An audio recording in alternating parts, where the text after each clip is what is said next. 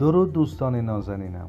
یک جمله بسیار زیبا از ویکتور هوگو نویسنده بزرگ تاریخ براتون می‌خوانم. او می‌گوید سکونت در جهنم با خیرتمندان بهتر از بودن در بهش با احمق هاست روزتون خوش.